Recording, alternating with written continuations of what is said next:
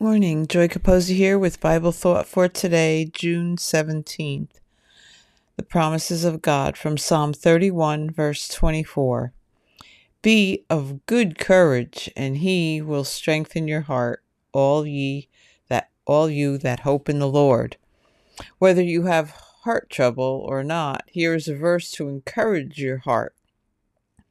How our enemy knows ways to get to our hearts and discourage them and weaken our purpose and resolve towards God.